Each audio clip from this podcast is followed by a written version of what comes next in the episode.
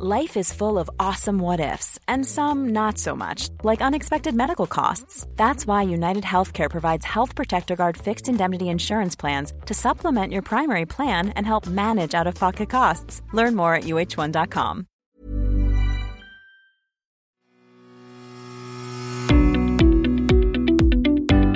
Hello, welcome to the Mick Clifford podcast with the Irish Examiner.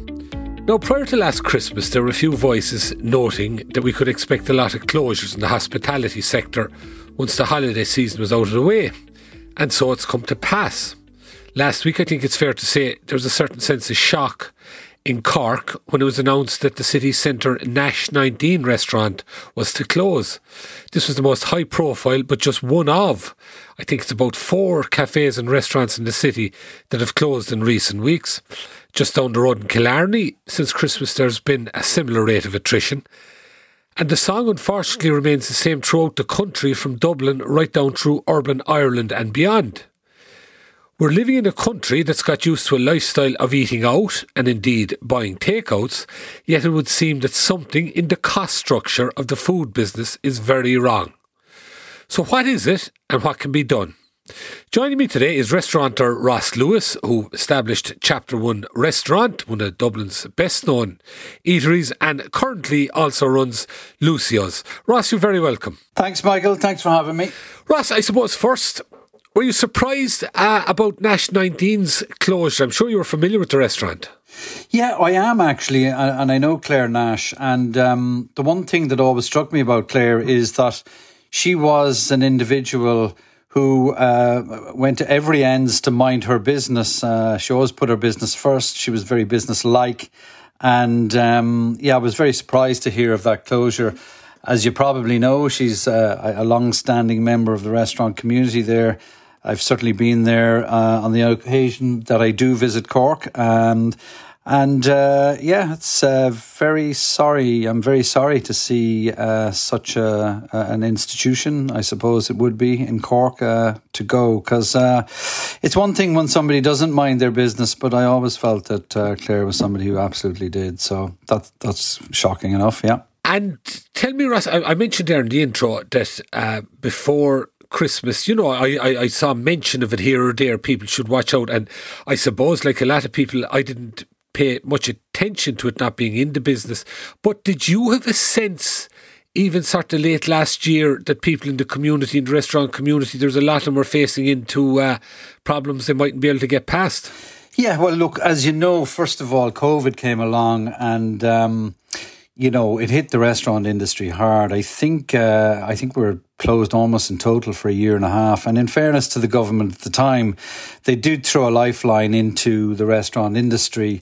And most people were kind of able to get by. But I think, uh, you know, some would have been knocked so hard that they wobbled. And um, the one thing that did save a lot of operators uh, from, from such a desperately hard time was the fact that um, people seemed to be very happy to spend again once COVID ended. And there was a bit of a COVID bubble, and there was no doubt about it that spending was high. People were spending, you know, unusually high amounts of money. They were trading up on the wine list and they were having the most expensive dishes. And I think for a kind of a, I suppose it's a bit of a pendulum swing, I suppose, for every uh, uh action, there's an equal and opposite reaction. And, you know, I thought things would tighten up this year gone by, uh, 2023. But it seemed to me that the COVID spending kept going. Uh, like last January, February was a very strong start to the year, and most people were quite surprised. Um, however, coming into the end of this year, you know, there's a lot of talk in the industry uh, that people were very stretched. And of course, like every business, we take in a lot of, we buy goods, we, we buy food, we buy wine, uh, we purchase a lot of labor. So the most expensive thing in the checkbook is labor and can run up to 40% of turnover. And then there's all the other services, there's the energy. And when somebody comes to fix anything, everything seems to be uh, a victim of inflation, and, and some of it, in my opinion, a bit of greedflation. So, yeah. So, you know, the, the industry has, there, there have been, um, you know, there, there have been, uh, there's been a lot of kind of talk of people under pressure and, um, yeah, I think you know, on top of that, where you have a, a, an overriding pressure is that it seems to me that all legislation is really made to favour businesses with scale, and uh, unfortunately, the small business operator has been forgotten about, and uh, that, that's a big that's a that's as big a problem. Well, can I ask you this? So, in this context, in terms of footfall, in, in terms of, of literally filling tables and that, that of itself if I'm picking you up correctly, the general impression is not so bad that were the cost structure some way manageable, the actual level of business that can be done, um, you know, could facilitate most businesses to continue. W- would that be correct, or has there been a fall off in actually people coming through the door? So yeah, you're quite correct. Actually, you know, the the level of business, the business out there is reasonably good. Uh, I think towards the end of last year, you did see people starting to spend less. And, you know, the, the problem is that even though people are coming through the door, the the backdrop, the inflationary backdrop of costs is so high that the margins have been eroded down to almost nothing. And even though there are people coming through the door, uh, most operators are faced with uh, the situation that if they, you know, they need to make a profit to survive, um, can they put up their prices? And that is a problem for some people because they're pegged into a certain price structure and putting their price of their food up by 15, 20, or 30% is just not going to wash with the consumer. So what what is happening is you have this this perfect storm really. Uh, the backdrop of costs are just in my 30 years as an operator, I've never seen anything like it. And it, when consumer spending starts to tighten, um, the effect on the industry will be directly proportional to that. So if consumer spending tightens meaningfully, I think there will be a lot of attrition. Uh, if it tightens somewhat. I think uh, some operators won't survive, but the good ones, or people with cash flow, or people without borrowings, w- will probably make it through. I think it'll be short and sharp, but uh, I think there's going to be a correction, or that's what it seems like to me. And you mentioned Ross, like you've been in business, I think about thirty years, yeah. anywhere thereabouts, and and so we're talking about early nineties, which I suppose was a time when you know, certainly Ireland wasn't the country it is now. I, I, I don't think you would have had the same level of people uh, with the kind of discretionary spending. You wouldn't have the same culture, perhaps, of people eating out. And you you, you opened a restaurant there. You, you went to in Chapter yeah. 1 in Parnell Square in Dublin. And between your own experience and, and what you saw around you, I mean, would you suggest that even then it was probably easier for, for the average person to keep a business going than now when ostensibly and on the face of it, it's a far wealthier country, far bigger market, etc., etc. Yeah, I mean, you know, th- there's obviously a huge, huge amount more competition in the marketplace. Number one, number two, the price. You know, the, the restaurant industry is is based on its lifeblood is a, a flexible, transient workforce, and you know when that labor becomes more and more expensive as a country gets wealthier, then it becomes a huge burden of cost for the service sector people and retailers. And all the meanwhile, um, whilst back in the 90s, labour was much cheaper, you know, unemployment rates were higher, it was easier to find people. Irish people were actually going into the catering industry which it doesn't seem that they are now because we're kind of over academizing all our uh, children and they all have to go to third level and all have to have degrees and become professionals and so on and so forth. And, you know, the, the, the apprenticeships and uh, the crafts are being totally forgotten about. So it's moved on uh, and it's kind of like the perfect storm, really. And, um, you know, as a consequence, you know, you, you have you know, legislation that is incoming and consistent. You have, you know, items such as, you know, extra bank holidays. You have, um, there's a, a, pension mandatory pension payment from the middle of this year. Um, there's five days mandatory sick pay going to 10 days by 2025.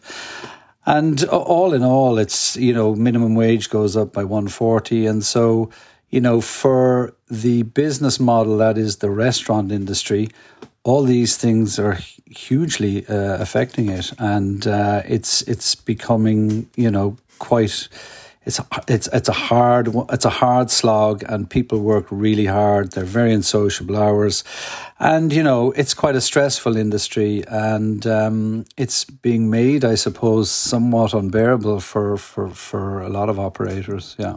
And as you said, la- labour is a, major issue in costs, and, and there have been increasing costs of labour. And, you know, on one level, a lot of people will say this is in response to requirements that are out there in terms of increasing the minimum wage, in terms of pension rights and that.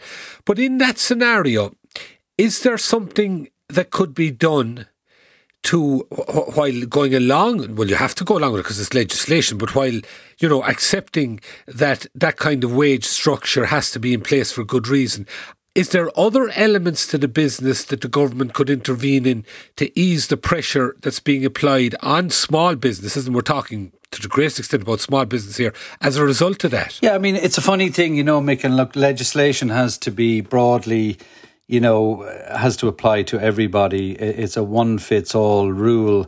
But if you are thinking about it logically and economically, you know, you'd nearly want separate legislation for smaller businesses or businesses that employ under a certain amount of people because they just can't compete with the businesses with scale. And like, you know, as a small business operator, I don't have a HR department. I don't have a finance department. I don't have, you know, you're just a one stop shop.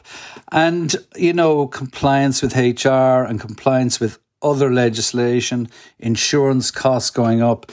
They would say, to give you an example, so an insurance cost goes up, and then they say to you, well, you have to have your ducting and your canopies cleaned once a year. But, you know, now if you're doing over a certain amount of volume, it has to be twice a year. And if you're doing over this volume, you have to have it cleaned three times a year. These guys come in the middle of the night and clean all your ducts and canopies and give you a bill for 1800 euros every time they come. So, you know, that's a small idea of the cost. Somebody comes in to fix a coffee machine. It used to be like, oh, it's 160. I notice now it's 280. And you say, well, what's this? And they say, well, you know, labour's costing us more. Everyone's going so we we're kind of uh, we're we're catching everything downstream. If if you understand what I'm saying, and you know they have to do something because you know otherwise we're all going to be employed by large corporations. And you know the big food businesses will eat the smaller ones, like like they do in every industry, and that's that's that's shameful because the majority of employment is provided by people who employ under 10 or 12 people in this country but you know to be honest with you it's it's the large corporations are getting all the breaks and uh, legislation favors them and you know it is a it's tough to be a sole trader. Uh, you know people put their heart and soul and blood sweat and tears on a daily basis and employing people is a reasonably high pressured um, art form, and uh, you know it, it the, these kind of legislations don't make it any easier. Uh, and Michael, don't don't get me wrong. You know, uh, you know, is the minimum wage a good thing in terms of everyone getting uh, more? Yes, it is. But you know, look, what it'll do, it'll cause a shift in the industry in the sense that you know, some people just won't make it, uh, and there will be uh, an attrition rate. And it's really about this is can I put up the prices in my business? Because the consumer at the end of the day really has to pay for the increase in in, in, in minimum wage and in, in, in any in, in legislative costs and so on and so forth. Because at the end of the day, if the operator uh, absorbs them all and doesn't make uh, a profit, then they're not going to exist. So you know, we're heading towards a time where there'll probably be less restaurants and they'll become more expensive. And that's a fact of life. And if everyone wants to earn more, that's the way it has to be. And that's the way it has to be. But it will come at some cost. Is there measures though, Ross, for instance, I don't know, in VAT or another well, elements of the tax system for small businesses that could be done that would take into account the increased cost in labour? Well, you know what, Michael, exactly. And, you know, the VAT rate was 9% and it, it was insisted upon that was that went back to 13 and. Now, you know, they blamed the hotels because there's a sliding scale of charge and, you know, when there's a match on or a concert on, the prices go up by 40%. And, you know, restaurants don't operate. No restaurants operate on that sliding scale of charge. It just, they've never have. And yeah, wouldn't it be great if we could, but we don't. And so, you know, uh, we were told that, you know, it had to go back up because hotels were taking advantage of it or were, you know, operating this system of charging. So we kind of. But is, is that an area, Ross, for, for instance, like even the example you give there? I mean, is there potential, or to your knowledge, was it ever explored that uh, absolutely I can take the case that's being made in terms of hotels, but could, could there be a scenario whereby restaurants, small businesses below a certain size, could be a different classification than hotels when you come to the likes of VAT and that sort of thing? Well, I mean, there are different VAT rates for different foods and different products, so I don't see why they can't have a VAT rate on food in restaurants that's 9%, but, you know, hoteliers pay 13.5% VAT mm. on rooms. You know, I, I've been told that they it was too difficult to operate or to separate, but it doesn't seem logical to me, to be honest with you. Um, it, you know, I, I think it's something something should and could have been done, but you know, it wasn't, and uh, the VAT went back up at a time which is really penal, to be honest with you, for small restaurants. Yeah, you have to wonder. Like, I mean, that's always whenever anything innovative is suggested. There's always, it seems, on one level, it's always what's the first thing we can do to block it in terms of it's going to be too much hassle for somebody yet. And you make the point, particularly about small business. Just a quick thing here, Ross. Um, Sarah Hart, who writes a weekly column in the Irish Examiner, great column actually, she was writing uh, this week uh, about small business and restaurants and exactly what we're talking about. Just a quick passage here, just give an example that caught my eye. And she referenced how they how things are done elsewhere. She said, and she um, wrote about Paris.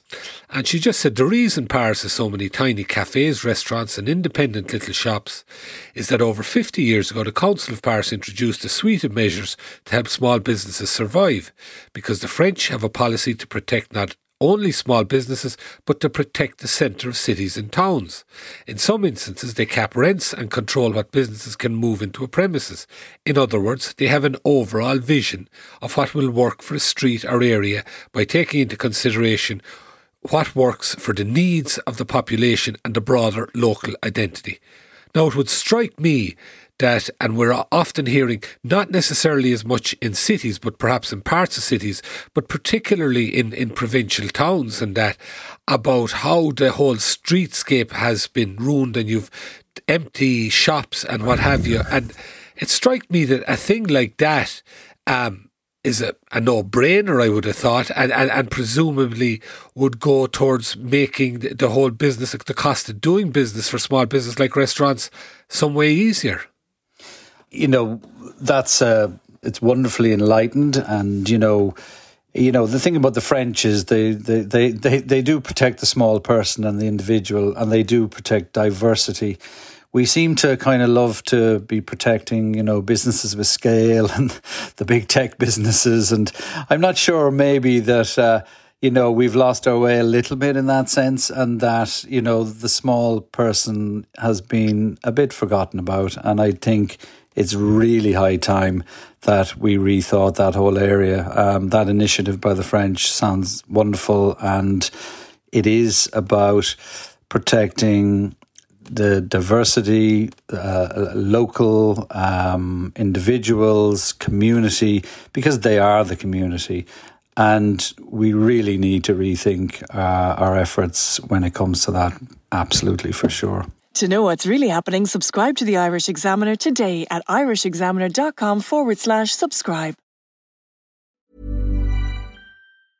Ryan Reynolds here from Mint Mobile. With the price of just about everything going up during inflation, we thought we'd bring our prices down. So to help us, we brought in a reverse auctioneer, which is apparently a thing. Mint Mobile unlimited premium wireless. Ready to get 30, 30, bit to get 30, bit to get 20, 20, 20, bit to get 20, 20, bit to get 15, 15, 15, 15 just 15 bucks a month. So, Give it a try at mintmobile.com/switch. slash $45 up front for 3 months plus taxes and fees. Promo rate for new customers for limited time. Unlimited more than 40 gigabytes per month slows. Full terms at mintmobile.com. Now, another thing that has been talked about, and it's this term warehousing of debt. And as I understand it, a lot of this may have to do with tax debt that was warehoused, to use that phrase, during the uh, pandemic.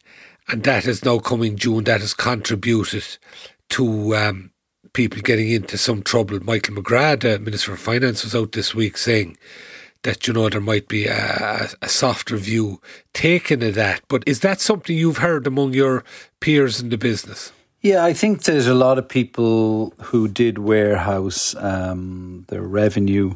Were obviously waiting for the day of reckoning. I, I, I know there's been they have been they have been corresponding with people who had, and uh, I think there were some interest charges last year.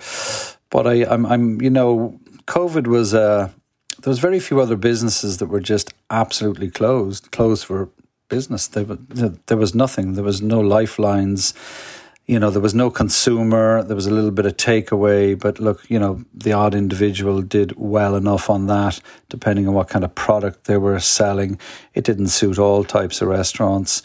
Um, and, you know, people who didn't have the money warehoused it and, uh, the industry in general, uh, yeah, I think is very fearful of the day when that has to be start to be paid back because every other cost has gone through the roof. And as I said to you, it's it's like the perfect storm. It's like the perfect negative storm, and um, costs are very very difficult to deal with. And uh, I think on top of that, once uh, the the warehouse debts are recalled, I think um, a lot of people are going to yeah be in trouble. Um, your king for today. Well, we won't say king. We'll say minister for finance. Um, give me three measures that, in your opinion, restaurants in general and small businesses that could go towards helping them. You know, we're not talking about just handing over grants or anything, but things that could be, be worked into the structure that would make it some way easier to, to bear those kind of costs at the moment, or, are, or just to, to to survive in the in the business. Yeah, I think the VAT would would be very welcome for VAT to come back down. Um, you know, to give you an example of kind of, you know, the where where small businesses are is that you know, employment costs are huge. Um, the third level, um, our third level education uh, kind of uh, catering establishments are, you know, there's there's not enough people going into them. Uh, we need to encourage people into them. Um, the costs of living in Dublin are massive, and so for anyone in the service industry is finding it very hard, and you know that's very difficult.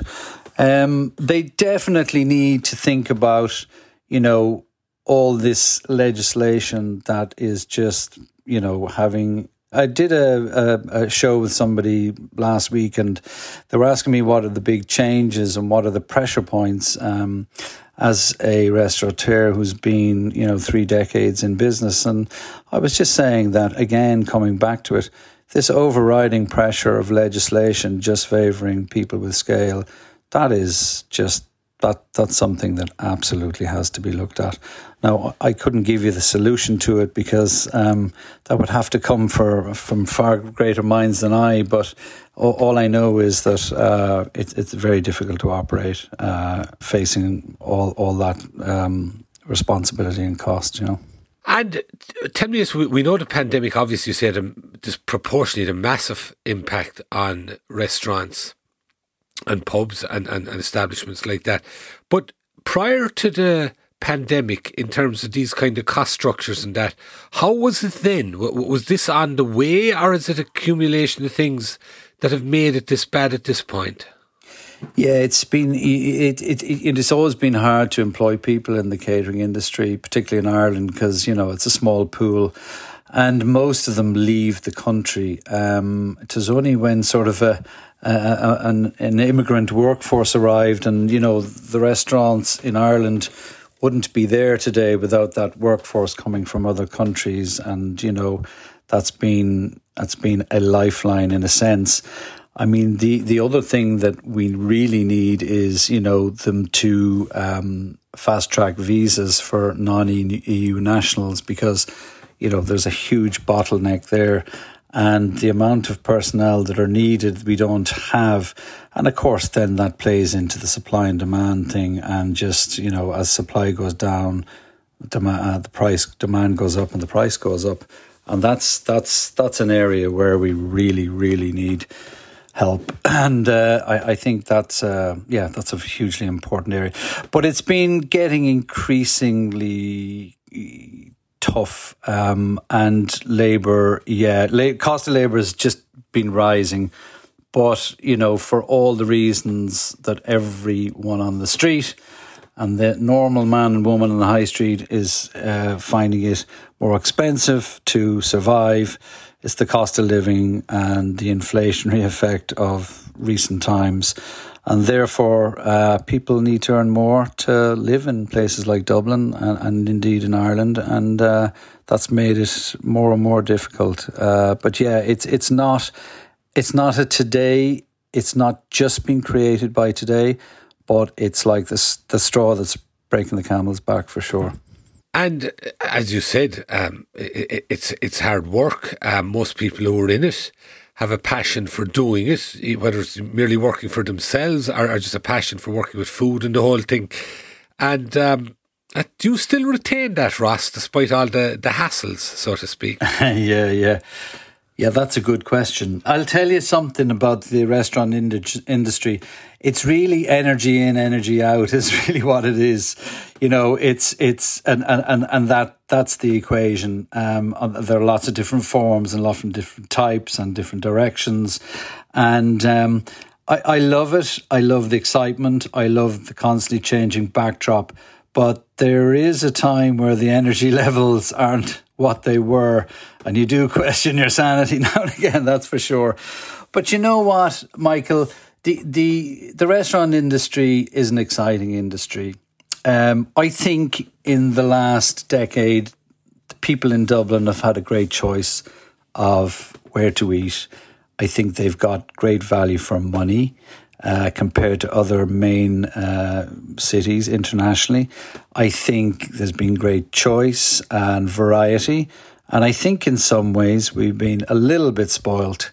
Um, but the cost of food and the cost of producing food is going up. So, you know, will we enjoy that over the next decade? It's yet to be seen. The one thing I will say about it, it's a dynamic industry and it will always survive.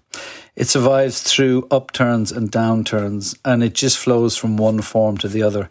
It is a business that can dial up uh, and dial down very quickly because it's just, as I said, it's built on a transient, flexible workforce of mostly young people, and that's why it's energy in, energy out. It is changing, and uh, the market is segmenting differently. There is now kind of fast food. Above the above that is a middle layer, which is the bottom of the middle layer, say the the the the lower middle market is like fast food formula, where I'm doing ramen noodles, you're doing uh, quick serve sushi, I'm doing smash burgers, I'm doing this, that, and the other, and then on top of that, you have the top half of the middle market, which is anyone charging from 50 to 150 euros for dinner. And then on top of that, you're going to have the fine dining, which is very bespoke there will be only one or two in every city. It'll be increasingly expensive and it will appeal to a smaller audience, but that cohort would have would be very wealthy people and they will either save up to go there or they'll be very wealthy and go there. And so that's kind of sitting on top of the pie. And on at that level you have to be as good as that level in London, New York, wherever it is. It doesn't matter where you are. It's not about comparing yourself to other restaurants in that country. It's comparing yourself to the top level, and and they would have to be kind of two or three Michelin stars. But where are you going to find the where are you going to find the kind of um, where it's going to get tough is that top end of the middle market. That that's competitive and it's it's it's um it's it's it's it's it's highly it's expensive to run. Um, the the bottom end of it is the kind of fast food formula thing where you're doing sort of noodles and it's you know you're focusing on w- one or two dishes. Um, you might have uh, you know a, a good chef to write your menus and do do your dishes, but it's generally two or three people in a kitchen with a pair of hands. It's it's formulaic stuff, and you know, uh, front of house staff can be usually kind of part time and so on and so forth. So they're flexible in how they operate, and and and that sector has been has appeared because of changing consumer tastes amongst young people who now have quite a lot of disposable income to eat out. And you know those places are getting 25 to 35 euros a head type of thing. Um, and and and they're corresponding to really as well the, the lack of labor out there. And so it's formulaic and it's quick uh, and it's it's less expensive. And I think those places will you know pretty much be okay. Uh, but I think the top end of the middle market is where you're going to see, you know, a lot of the attrition. Also, coffee shops. There's a lot of coffee shops, and you know, one when one wonders whether there we have enough at this stage, or or there are too many. And uh, you know, as a consequence, if a mar- if the marketplace is flooded, then you know, with consumer spending constricting in that market, then obviously there there would be attrition as well. Yeah, it's um, it's not a pretty picture uh, that's out there, but I suppose it's one we can only hope people are going to make it through. It, it's just one sector of the economy that's faced with these things. But as you say, I think it's a very important one, but in terms of, of uh, what the whole food business adds to the high street, as we call it, and um, the, the, the, the nature of restaurants and what they've added to society over the last 30 years. But anyway, Ross, it, it's great to see that you uh, still appear to have the passion for it. So hopefully you'll be able to uh, weather this storm anyway, and uh, hopefully we might have you back sometime in the future, maybe to talk about uh, an upswing in the business. Ross Lewis, thank you very much no for joining us today. Thanks, Michael. Yeah, great to talk to you. And uh, you know, it's never as bad as they say it's going to be, and uh, I, I have a lot of confidence in the industry. Um, there are possibly be a correction. That depends on consumer spending. It's kind of very tricky because, you know, out there, economy is solid enough and that's one good thing but it's just the type of industry that we're in is, highly uh, highly cost driven and that's really kind of where the problem is you know we're taking a lot of the slice of the recent inflationary backdrop, and uh, it's just the business model, really.